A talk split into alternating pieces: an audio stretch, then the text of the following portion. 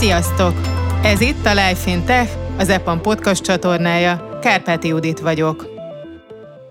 Lámfalusi Csaba szenyor fejlesztő egyike azoknak az epamosoknak, akik céges karrierjük mellett egyetemi oktatóként is hozzájárulnak ahhoz, hogy a szakma fejlődjön, az utánpótlás jól képzett és felkészült szakemberekből várbóválódjon. Ezen a héten a Life Fintech csatornán az EPAM Debrecen szakemberével beszélgettem.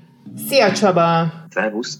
Ahogyan már megszokhatták a hallgatók, ilyenkor mindig egy rövid bemutatkozással kezdünk, úgyhogy te sem vagy ez alól kivétel. Kérlek, mesélj egy picit arról, hogy hogyan jutott el az IT világig az EPA még? Jelenleg senior software engineerként dolgozok az EPAM Systems-nél. Hát igazából ez a hivatalos megnevezése a pozíciónak, hogyha ezt magyarul kellene mondanom, akkor hát igazából senior, ami azt jelenti, hogy ilyen tapasztalt, tapasztaltabb szoftverfejlesztő vagyok. Ez is még elég általános. Ezen belül is én a Java programozási nyelvvel dolgozok leginkább, ebben van a legtöbb tapasztalatom, e- ehhez értek a legjobban, meg ezt szeretem a legjobban csinálni. Illetve még itt az fontos látni, hogy én leginkább nagyvállalati webes alkalmazások backendjén dolgozok. Ez is nyilván a szakmán kívülieknek lehet, hogy kicsit külföldiül hangzik, vagy ilyen angoloskodásnak tűnhet. Ezt sajnos nem tudom jobban magyarul mondani. Tehát azt nagyjából ugye úgy kell elképzelni, hogy vannak ilyen neféle weboldalak, amit tényleg a böngészőben bárki szokott használni, látogatni. Amit igazából ott a böngészőben látunk, nagyjából az a frontend, és az nagyjából egy jéghegy csúcs, és amögött általában szokott lenni egy ilyen nagy robosztus dolog így a, a színfalak mögött, ugye az a backend, tehát én dolgozok. Amit még alapvetően rólam érdemes szerintem tudni, és így a beszélgetés elején megemlíteni, hogy én, én Debreceni vagyok, tehát a Debreceni EPAM irodában dolgozok, és nekem igazából maga a város nagyon sokat jelent. Én kicsit magamat egy ilyen lokál patriótának tartom. Itt születtem, sőt szüleim is itt születtek, tehát ilyen másik generációs tőzsdökeres Debreceni vagyok. Azt jelenti, hogy itt tanultam, ide jártam általános iskolába, gimnáziumba, egyetemre is. Szakmailag ugye itt, itt helyezkedtem el. Igazából tényleg így, így világéletemben itt laktam Debrecenben Nyilván egyébként szeretek járni így így a világba, nyilván az elmúlt két évben nem sok lehetőségem volt rá, de előtte tényleg így sok helyen ilyen nyaralás szintjén, vagy akár üzleti út szintjén megfordultam itt ott a világba, nyilván egy-két hétre, de annál hosszabb időre tényleg sose hagytam el Debrecent. Tehát nagyon-nagyon szeretek itt élni, és tényleg maga város nagyon-nagyon sokat jelent nekem. Én azt gondolom, hogy az, akivé váltam ma, egyértelműen így, így ez a közösség, ez a környezet itt, itt Debrecenben segített engem, nagy hatással volt rám, több, több nagyon-nagyon kiváló egyéniség, akár oktató, akár tényleg barát, ugye a család. Igazából ez, ez majd később, hogy azért lesz fontos, mert nekem ez, ez egy eléggé nagy motivációs faktor, én tényleg azt érzem, hogy nagyon-nagyon sokat kaptam így a környezetemtől, és nyilván azoknak az embereknek én már nem tudom ezt visszaadni, de így összességében a közösségnek szeretnék minél többet visszaadni abból, amit én is kaptam. Ennek esetleg van köze ahhoz, hogy most éppen a Debreceni Egyetemen is oktatsz? Egyértelműen. Igen, tehát hogy, hogyha egy kicsit, rákar, vagy egy kicsit rákanyarodjak így a, a szakmai pályafutásomra, vagy például nálam hogy alakult ez a pályaválasztás. Én azt gondolom, hogy ugye a legtöbb 18 évesnek manapság, aki, aki tényleg így az érettségi előtt után áll, és, és tényleg azt a nagy döntést kell meghozza, hogy hogyan tovább, hogyan, hogyan menjen tovább az életbe, milyen szakmát tanuljon. Ez, ez sok esetben egy, egy nagyon nehéz kérdés, mert hát nyilván ugye, ugye a jelenlegi modell szerint ugye hogyha valaki teljes munkaidőben dolgozik, az heti 40 óra, tehát az az életének egy jelentős részét kiteszi, és hogyha az ember nem szereti azt csinálni, amivel foglalkozik, az, az tényleg nagyon-nagyon kellemetlen tud lenni. Sokan szokták mondani, és én is azt gondolom, hogy az az ideális, hogyha valaki a szenvedélyét el tud foglalkozni, és tényleg az lehet a munkája, amit tényleg szeret. Szóval ezért ez egy nagyon-nagyon nehéz döntés, hogy éppen a adott pályaválasztást ki, ki hogy hozza meg. Most az én esetemben ezt is egy hihetetlen szerencsés dolognak tartom, hogy biztosan azt is szoktam mondani, hogy nem én, választottam, nem én választottam a programozást, hanem a programozás választott engem. Itt igazából nem akarok nagyon-nagyon messzire visszamenni, tehát próbálok így, így dióhéjban mesélni erről, de azt gondolom, hogy ez is így a motivációm szempontjából fontos lehet. Szóval sokat szoktam ezen merengeni, ilyen különböző helyzeteket egy kicsit így elmezgetni, vagy tényleg visszagondolni, hogy hogyan alakultak úgy a dolgok, ahogy. És nagyjából két dologra bontottam le ezt, ezt, ezt a dolgot, hogy nálam ez, ez így hogyan alakult. Annyit érdemes tudni, hogy nekem egyébként van egy nővérem, meg egy bátyám, és elég nagy a korkülönbség közöttünk. Közöttem és nővérem között van 8 év, és nővérem meg bátyám között még 7 év, tehát egy gyors matematika által számolhatjuk, hogy közöttem és bátyám között 15 év van, tehát az, az, az tényleg azért egy eléggé komoly korkülönbség. És bátyám is informatikán belül tanul annak idején, is helyezkedett el. Tehát amikor én már nagyon kicsi voltam, bátyám már akkor ugye már egy nagyban benne volt ebbe a dologba, és hát nem tudom, hogy kinél hogy van, én csak így a saját buborékomból tudok beszélni, én a bátyámra mindig is felnéztem, és ez mai napig is így van. Tehát összességében bennem már kis gyermekkorban is így megmaradt ez, hogy az informatika az egy jó dolog illetve hogy a szüleim is már akkor is lehetővé tették azt, hogy ezeket az ilyen kompjúterek, számítógépeket így beengedték a háztartásba, tehát volt is lehetőség, hogy ezekhez így, így hozzáférjünk. És utána szerintem a másik nagyon fontos pont az volt, hogy általános iskolában nekem egy kiváló informatika tanárom volt, Ámbrok Sándor tanár úr.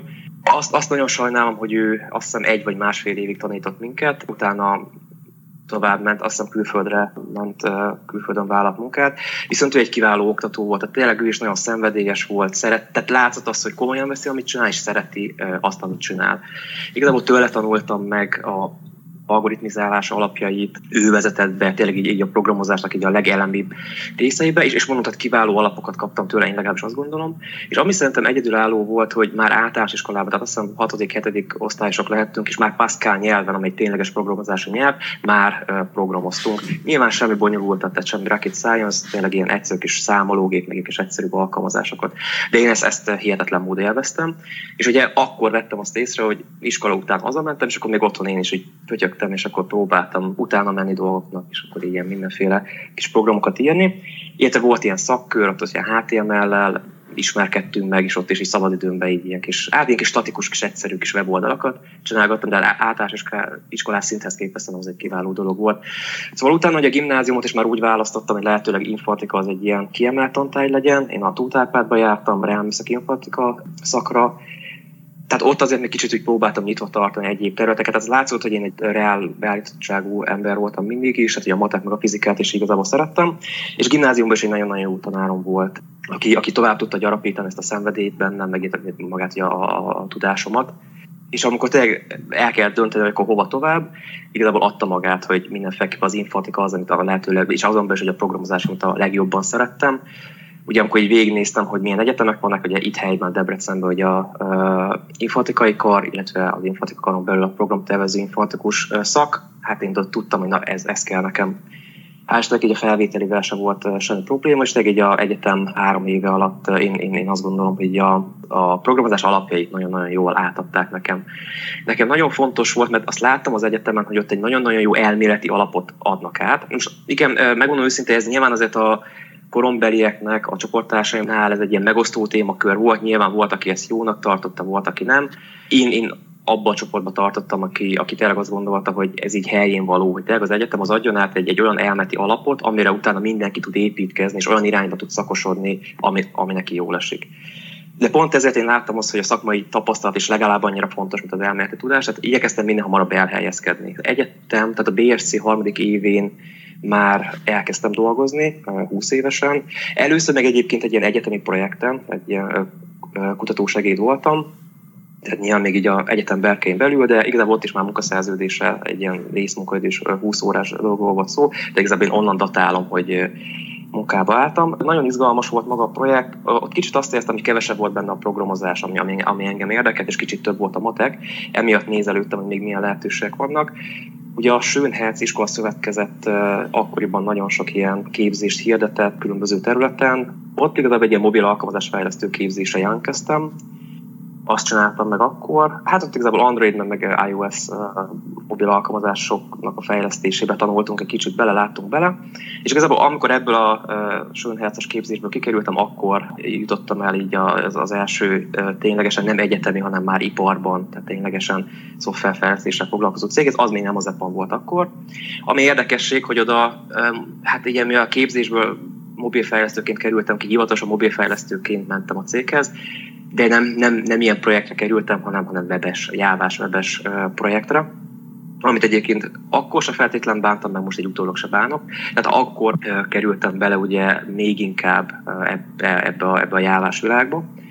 Ugye nyilván a egyetemen is tanultunk nyelvet, tehát én, én magát a nyelvet már akkor is nagyon-nagyon szerettem. Én azt gondolom, hogy egy, egy, egy nagyon jól tanulható, jól olvasható nyelvről van szó, egy ilyen abszolút következetes, amiben akkor is, is manapság is, is azért elég sok potenciál van. És hát igen, igazából még amit, amit tudni kell, hogy itt ennél a cégnél igazából még inkább uh, ilyen, ilyen full stack fejlesztőként dolgoztam, ami igazából annyit jelent, hogy egy emberként kellett frontendet és meg backendet is fejleszteni. Azt is látni kell, hogy azért, ha igazán jó akar lenni valaki abban, amit csinál, mert hogy most így frontend meg backend fejlesztésről beszélek, akkor, tehát igazából mind a kettő egy eléggé mély téma, egy eléggé mély terület, tehát az, az rengeteg időt és erőfeszítést el tud az embertől venni, hogyha tényleg ugyanannyira jó akar lenni.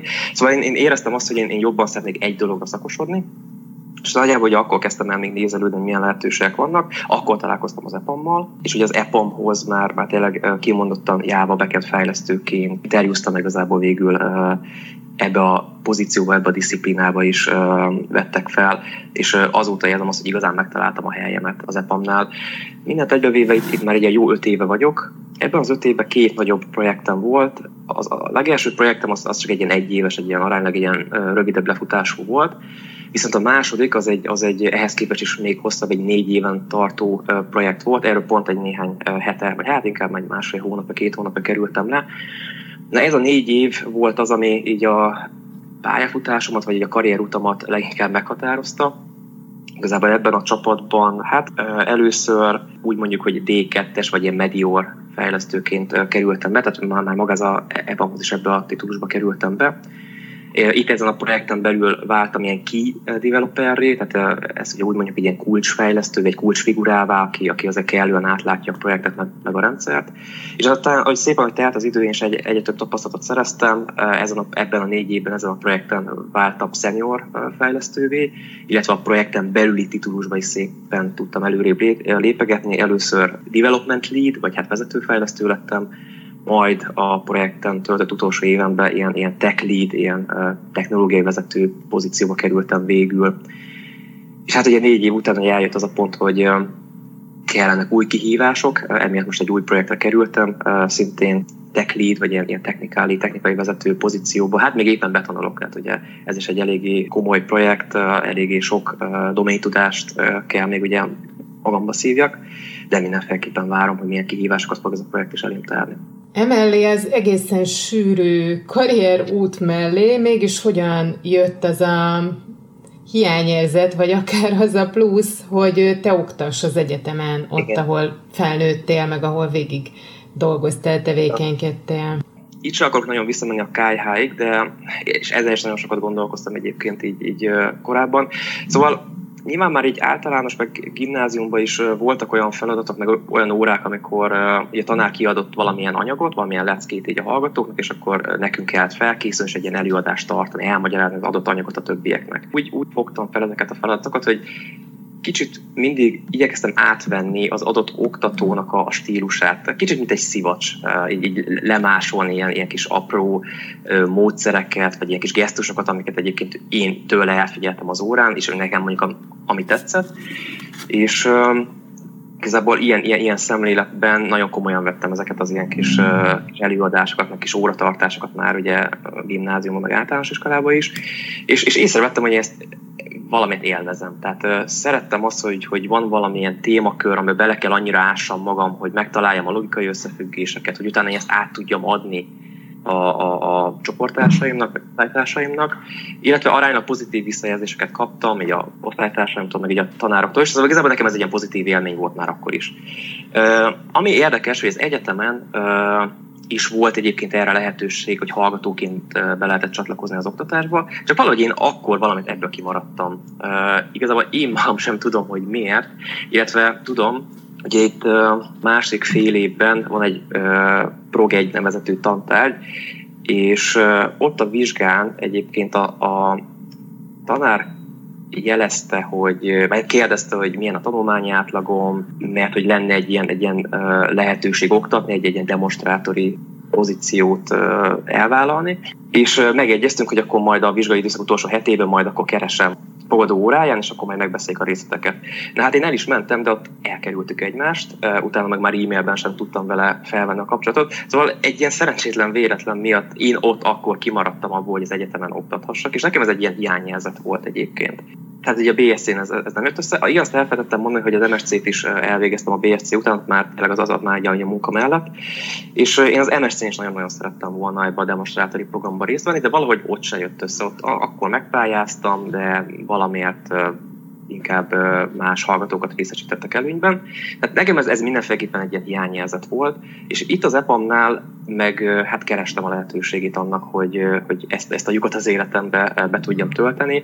Tehát tényleg bármikor, amikor, amikor felmerült a lehetőség, hogy lehet egyetemen oktatni, én tényleg mindig így első körben mentem, hogy igen, igen, én szeretném, szeretném. Ugye nagyon sokáig más disziplína által szervezett tárgyakban oktattam, tehát a tesztelők már régebb óta visznek tantárgyakat az egyetemen, oda csatlakoztam be egy-két olyan órán, ahol, ahol kicsit inkább ilyen fejlesztéssel kapcsolatos témakör volt. Aztán kb. egy éve történt, hogy kicsit jobban megnyíltak a kapuk így az egyetemen, és jobban odaengedtek minket, és ugye akkor felmerült, hogy akár lehetne kimondottan jávás tárgyakat tartani.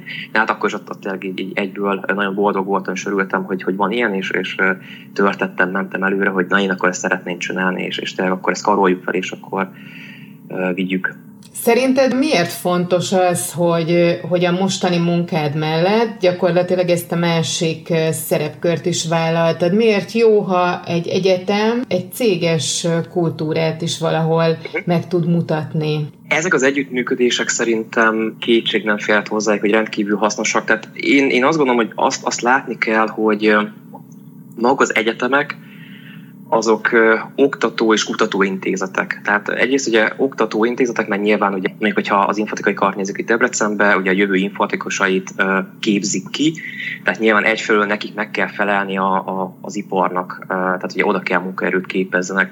Viszont hogy azt is látni kell, hogy az egyetem az egy kutatóintézet is, tehát hogy nyilván az egyetemeknek ugye az ilyen tudományos életnek az ilyen fellegvárainak kell ö, lennie, tehát ugye az egyetemeknek azon túl, hogy az iparnak is képeznek, azért arra is oda kell figyelni, hogy a, hogy a saját oktatóikat, kutatóikat is ki tudják képezni évről évre. És hát igazából nyilván ugye az egyetemi oktatók is ugye azokból kerülnek ki, akik ezt a tudományos életet választják, ebbe az irányba mennek tovább.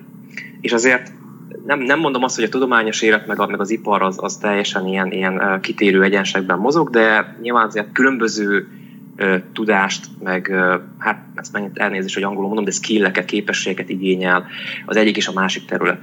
Ami elvitathatatlan, hogy a egyetemen dolgozó oktatók nagyon-nagyon jók a akár az elméleti tudás átadásában is, tehát rendszerezni az anyagokat, és, és azt átadni a hallgatóknak. Ők ezt, ezt kiválóan tudják csinálni, mert igazából heti 40 órában ezt csinálják. Jó, nyilván nem heti 40 órában oktatnak, de, de ugye ebbe a közegben vannak benne.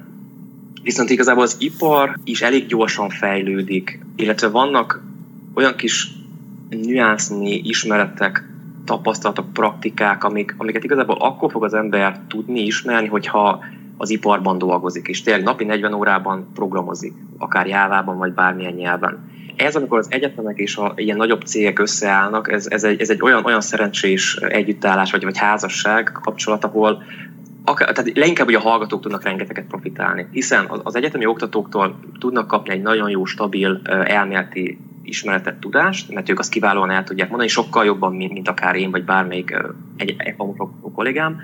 Viszont a gyakorlatokon, vagy ilyen, ilyen gyakorlatorientált tantárgyak keretében az iparban dolgozó szakemberek tudnak tényleg nagyon gyakorlatias tapasztalatot, tudást átadni a hallgatóknak. Tehát megmutatni azt, hogy amit a, még egy előadáson te hallottál, azt a gyakorlatban hogyan tudod átültetni. Tehát emiatt is ez, ez rendkívül fontos, és hát igazából a, a hallgatók ebből rengeteget tudnak profitálni, és nem csak a hallgatók, hanem én, én, én azt gondolom, hogy, a, hogy az EPAMOS oktatók is rengeteget tudnak ebből, ebből profitálni, mert alapvetően ahhoz, hogy ezt is már, már korábban említettem, hogy ahhoz, hogy valaki egy, egy órát meg tudjon tartani, tehát hogy át tudjon adni valamilyen ismeretet, ahhoz neki is kellőképpen a saját fejébe is rendszerezni kell, át kell nézni, át kell látni a, az adott területet.